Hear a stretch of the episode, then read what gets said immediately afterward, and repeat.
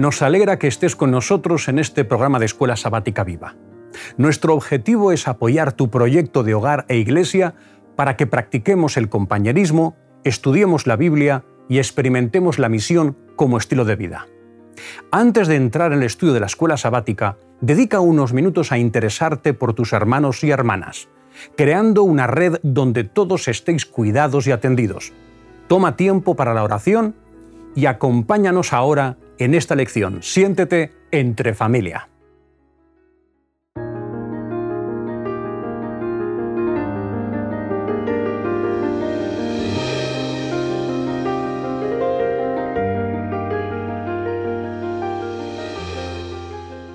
¿Qué tal, Damaris? ¿Cómo estás? Muy bien. ¿Y tú? Bien, bien, bien. Vamos tirando. ¿Sara? Muy bien. ¿Bien también? Sí. Me alegro. Bueno, pues nos encontramos en una lección muy interesante. Os voy a dar el título, ¿vale? Bienvenidas a la Escuela Sabática IVA, que no se me olvide. Bien, una forma apasionante de participar. Yo creo que podemos afirmar sin temor a equivocarnos que los grupos pequeños están inspirados eh, por el Señor. El primer grupo pequeño, ¿cuál fue? La familia. Eh, Dios nos ha creado a su imagen y semejanza. Nosotros somos seres sociales, lo que significa que si nosotros somos seres sociales, Dios es un ser social porque somos eso, su imagen y semejanza. Eh, en la escuela sabática se comenta que la Trinidad es un grupo pequeño entonces el primer grupo pequeño de la existencia. Entonces, ¿qué os parece esto? Pues si consideramos que la familia es el primer grupo pequeño de la historia de la humanidad y explicamos la Trinidad, aunque sea un intento humano de explicarlo como una familia, pues yo creo que tiene sentido. Bueno. Es que eh, tiene razón, tiene todo el sentido del mundo. Por ejemplo, en algunos países solamente se conserva un apellido. Imaginemos la familia Pérez como apellido. Pues el padre sería Daniel Pérez, la madre María Pérez y el hijo Carlos Pérez, por ejemplo. Si consideramos a las personas en base en su nombre, pues son tres individuos distintos. Pero en, torno al apellido son una única familia, una unidad. Muy bien. Ocurre exactamente con la Trinidad. Tres personas distintas, pero una misma divinidad, la, Trinidad. Muy bien. Yo creo que somos conscientes de que en nuestra organización, en nuestra iglesia, también tenemos grupos pequeños. Por ejemplo, los grupos de escuela sabática. Por ejemplo. Ahí tenemos una serie de grupos pequeños. Y también tenemos al Consejo de Iglesia. El Consejo de Iglesia es también un grupo pequeño. Es decir, que desde la perspectiva organizativa y en la experiencia que nosotros tenemos como iglesia, los grupos pequeños como concepto funcionan. Yo creo que todos pertenecemos a grupos, la familia, el grupo de amigos, el grupo de trabajo, un equipo deportivo, una compañía de teatro, todos los grupos que montamos en WhatsApp. De, todas maneras, creo que tenemos que ser honestos. ¿no? En, nuestra tierra, pues eh, los grupos pequeños no han funcionado muy bien. ¿Te refieres a la iglesia? Sí, aquí en España, porque Em, no sé si estamos, hemos estado suficientemente convencidos, ilusionados, eh, con ganas. Y la verdad es que un proyecto así, una iniciativa así, requiere, pues primero que uno esté convencido de lo que está haciendo. Sí, porque está demostrado que funcionan las terapias de grupo para el trato de las adicciones, por ejemplo. Es un entorno en el que el individuo se siente que puede quitar las barreras, que puede sentirse apreciado, reconocido, En, la en la intimidad y en la confianza que hace falta. Sin duda. Y pasa también incluso en el aprendizaje, también se utiliza la dinámica de grupos. Hay métodos súper específicos con los aprendizajes cooperativos. Se utiliza mucho y tiene éxito. Y funciona lo que estás comentando. Además que a lo largo de la historia vemos como Dios mismo ha, fomentado los grupos. En, si leemos en Éxodo 18, 21, eh, cuenta, si lo buscamos, ¿quieres que te lo lea? Si quieres. Además, escoge tú de entre todo el pueblo varones de virtud, temerosos de Dios, varones de verdad, que aborrezcan la avaricia, y ponlo sobre el pueblo por jefes de millares, de centenas, de cincuenta y de diez. Aquí vemos cómo el Señor nada más liberar a su pueblo de Egipto, ya les está empezando a organizar por grupos. sin duda. Grupos pequeños, cada vez más grandes, y así tenerlos todos pues, en, organizados. Muy bien. Y además esos grupos luego se convertían en Exactamente, es que están súper bien pensados. En, números creo que es que... Números sí, 31, 48. Menciona que el jefe del grupo era juez en tiempos de paz, pero en tiempos de guerra era pues, jefe militar. Ajá, muy bien. Si os parece... Es que Moisés estaba desgastado. O sea, la idea se la dio Jetro, es cierto, pero no dejó de ser una idea inspirada por Dios. Porque Moisés estaba haciéndolo todo él y yo creo que está muy bien saber delegar, aprender a que haya unidades más pequeñas. Es que tenía que desbordar tanta multitud y todo en, sus... todos los problemas a él. Bueno, de hecho, ¿cómo hubiera acabado Moisés si no hubiera hecho caso al... Sí, ya estaba estresado.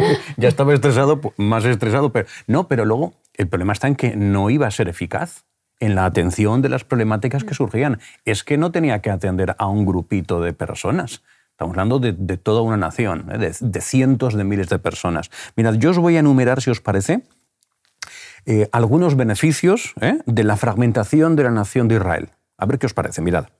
estos son, yo, he enumerado cuatro, que seguramente hay más, ¿no? pero yo os planteo cuatro. Se podían resolver problemas antes de que se hicieran más grandes.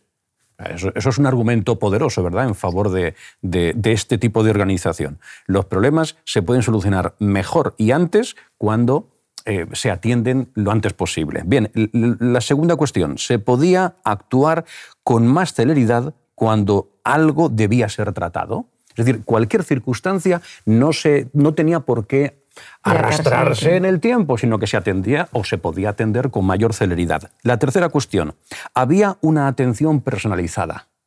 Este es un argumento muy poderoso en favor de este tipo de estructura. ¿eh? Y el cuarto que os planteo, a pesar de los cientos de miles de personas que formaban eh, parte del pueblo de Dios, desaparecía el anonimato del individuo. El grupo pequeño permitía al individuo no sentirse solo en medio de la multitud.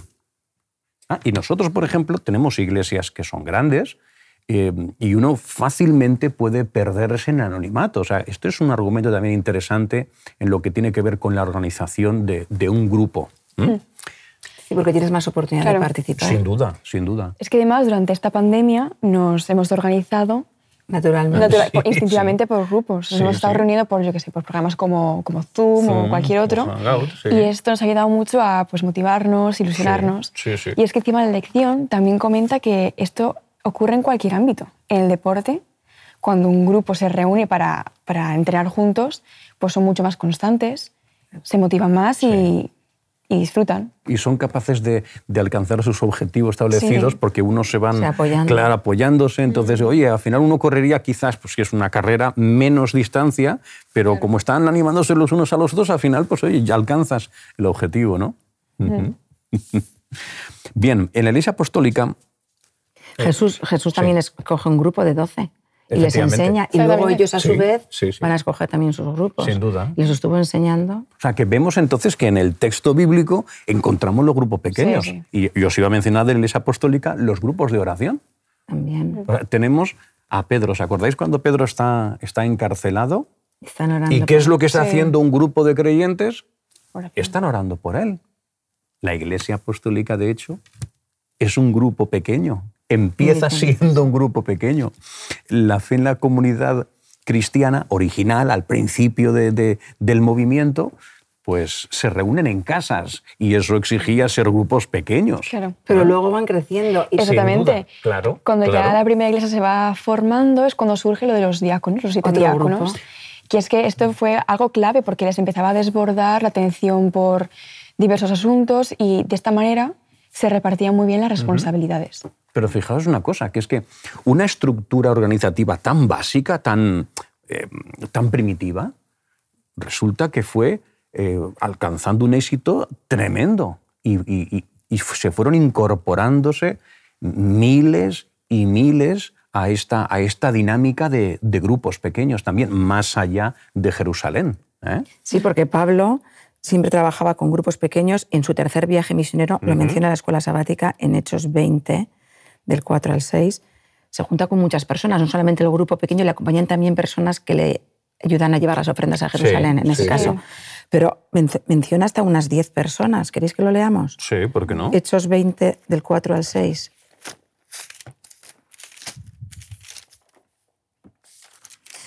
Y le acompañaron hasta Asia Sópater de Berea, Aristarco y Segundo de Tesalónica, Gallo de Derbe y Timoteo, y de Asia Tíquico y Trófimo. Estos, habiéndose adelantado, nos esperaron en Troas. Eso lo escribe Lucas. ¿Vale?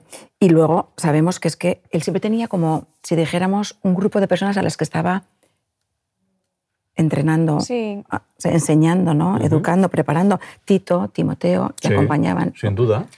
Ahora me acaba de venir otro grupo también pequeño, por ejemplo, en el bautismo de, Lidia, de Lidia encontramos también un núcleo pequeño de gente que está pues, adorando y en oración. Y luego se reúnen en su casa. Exactamente en su casa, como has mencionado. Sí, sí. En casas. Eh, habéis mencionado distintos ejemplos. Tenemos otro ejemplo de nuestra estructura organizativa. Las propias comisiones de trabajo son grupos pequeños. Es, que es interesante, ¿no? Porque te das cuenta de que, de, que eh, eh, la, metodología del grupo pequeño está interiorizada en nuestra iglesia más de lo que nos pueda parecer. No nos hemos parado a pensar, lo damos por sentado, por ejemplo, en un quirófano. Eso es un grupo, una unidad pequeña que son pocos, no pueden ser muchos, pero bien coordinados. Y tienes a las enfermeras, al cirujano, al anestesista, al que supervisa los aparatos electrónicos. No pueden ser muchos, pero tienen que estar bien coordinados, tienen que trabajar cada uno en su función. Pasa como, esto lo explicarás tú muy bien, en las carreras de coches, cuando van a Vox para repostar o para cambiar ruedas, ¿no? Yo como experto en automovilismo dice no. No, pero es verdad que he sido fan de Fernando Alonso. Por supuesto que sí. Eh, en la Fórmula 1, por ejemplo, cuando el coche llega a boxes, en unos segundos los mecánicos trabajan en equipo de forma espectacular para cambiar las ruedas y antes cuando se podía poner gasolina, pues también. Entonces, ese es un grupo pequeño, ese grupito de todos los mecánicos que hay, un grupito muy pequeño, son los que tienen que hacer el cambio de ruedas y, repito, antes poner el combustible. De todas maneras, eh, hay algo que me gustaría comentaros que creo que es importante.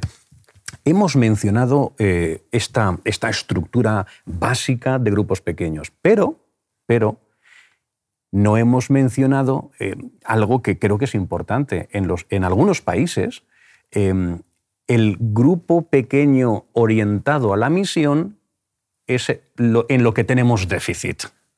¿eh? Es decir, mm. eh, hemos, yo creo que hemos puesto varios ejemplos que ilustran que sí que trabajamos con grupos pequeños en la Iglesia, pero en algunos países el grupo pequeño orientado a la evangelización Ahí estamos fallando. Eso sería el departamento de ministerio personal. Efectivamente, que el departamento, que el, ministerio, que, el ministerio personal pueda eh, quizás recuperar esa dinámica porque sabemos que funciona, sabemos que está inspirado por el Señor, quizás sería bueno darle otra oportunidad y, volver a trabajar con, con esta dinámica. Repito, hay que estar convencidos y hay que estar motivados, como es lógico. ¿eh? Es que es lógico lo que estás comentando. Es mucho más fácil invitar a una persona, es decir, nueva, que no conoce a Jesús, a un grupo pequeño, que directamente a, yo que sé, una iglesia así más grande. En un grupo pequeño se va a sentir mucho más arropado. Va a tener muchas más oportunidades de participar. Sin duda. De conocer a las personas así de, de tú a tú.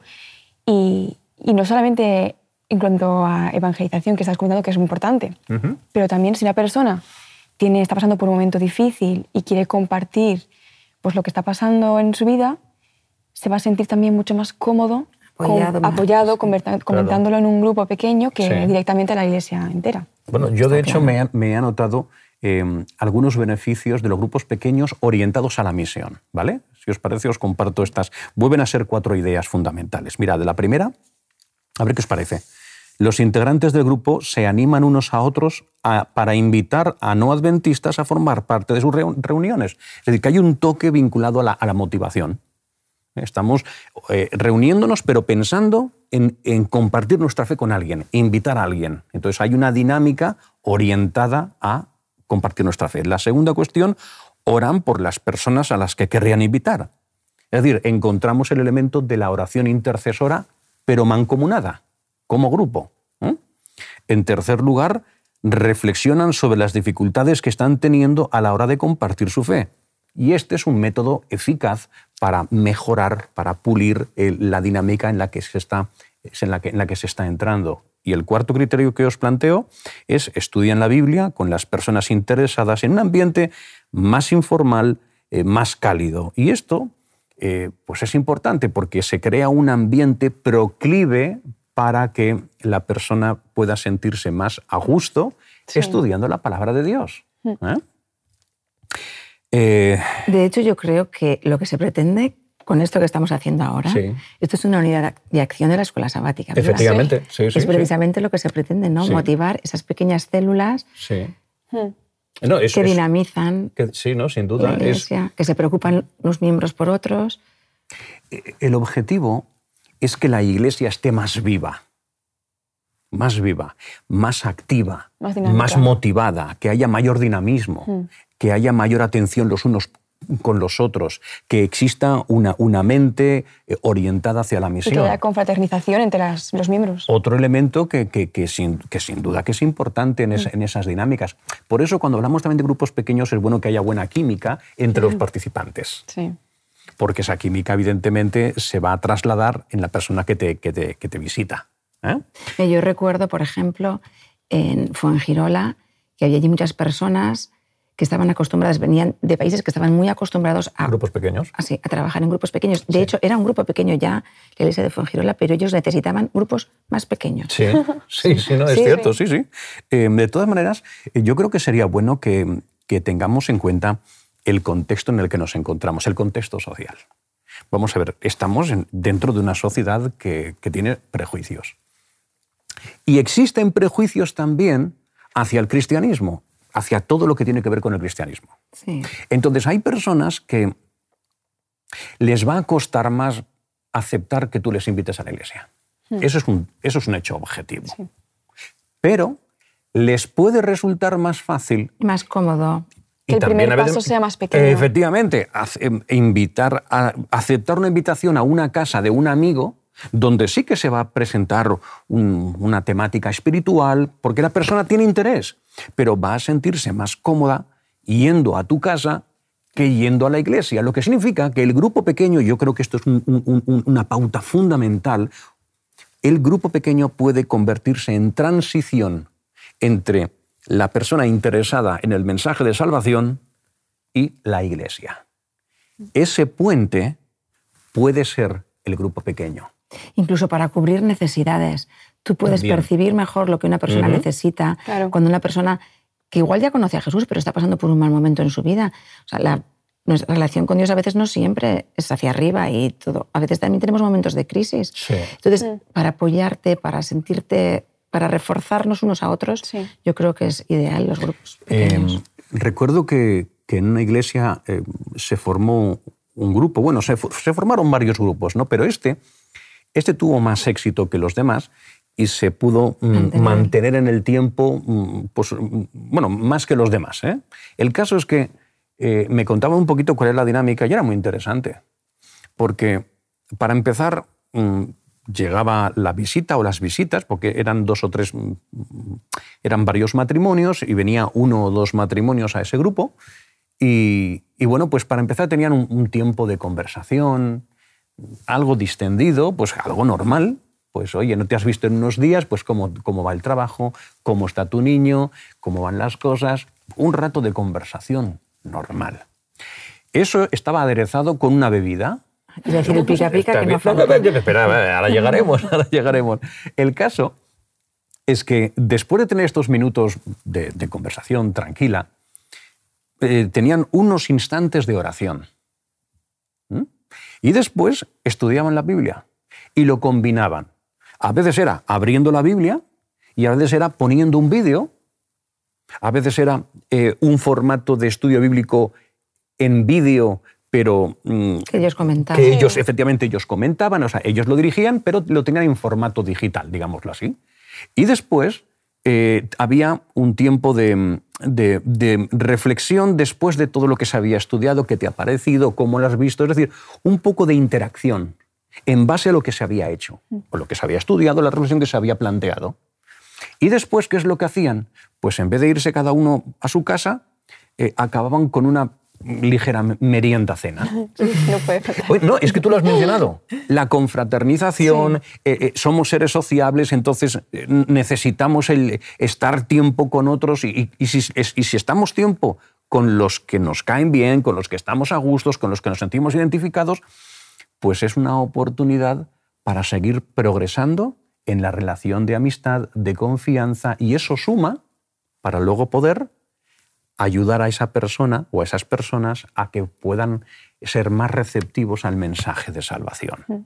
Así que, oye, los grupos pequeños hay que volver a trabajarlos, ¿no? Y los que los están trabajando, pues alabado sea Señor, seguir con ellos. ¿eh? Bien, em, hay tres ejes, si os parece, podríamos plantear algunas, eh, alguna aplicación de lo, que, de lo que hemos estado comentando. Em, hay tres ejes fundamentales sobre los que gira el, grupo pequeño. El primero, estudio de la Biblia. Esto es fundamental. El grupo pequeño no es un grupo social, puramente. Solamente. Solamente, claro. Ahí está. Es un grupo que se crea con el objetivo de estudiar la Biblia. Y el centro de la dinámica de ese grupo tiene que girar en torno a la palabra de Dios porque si no estamos perdiendo de vista el objetivo fundamental del funcionamiento o de la creación de ese grupo. El estudio de la palabra, con los beneficios que ya hemos mencionado. En segundo lugar, la oración. Es imprescindible buscar la bendición de Dios, es imprescindible orar por las personas a las que queremos invitar. Yo me he encontrado en alguna ocasión un grupo pequeño que inicialmente solo eran miembros de iglesia nada más que miembros de iglesia. Pero ¿qué es lo que hacían en su tiempo de oración? Orar constantemente. Por las personas que ellos querían que conocieran. Efectivamente. Por las que querían invitar. Entonces, durante un tiempo, solo, solo oraban por eso, por esas personas que querían invitar. Y, y la tercera cuestión, hemos dicho oración, hemos dicho Biblia, estudio la palabra, oración, y el tercer criterio, compartir tu fe la motivación del grupo pequeño, grupo pequeño orientado a la misión, es la misión. Y cuando un grupo pequeño resulta que mm, no tiene, no, no se incorporan visitas, interesados, y eso sucede durante mucho tiempo, por los motivos que sean, al final, ¿qué hay que hacer entonces con ese grupo pequeño? Pues plantearse si es conveniente continuar con él, porque el objetivo fundamental lo estamos perdiendo, está desapareciendo. Entonces hay que plantearse, quizás hay que irse a otro sitio, hacer una combinación distinta de, miembros de iglesia. ¿eh? Eh, esa era, ese era mi planteamiento. No sé si querrías decir algo respecto no, a... estoy totalmente de acuerdo. Pues a mí me gustaría compartir con vosotros una cita que habla de lo que estamos comentando en los grupos pequeños. Es de Testimonios para la Iglesia. Ajá, vamos allá. La formación de pequeños grupos como base del esfuerzo cristiano me ha sido presentada por uno que no puede errar.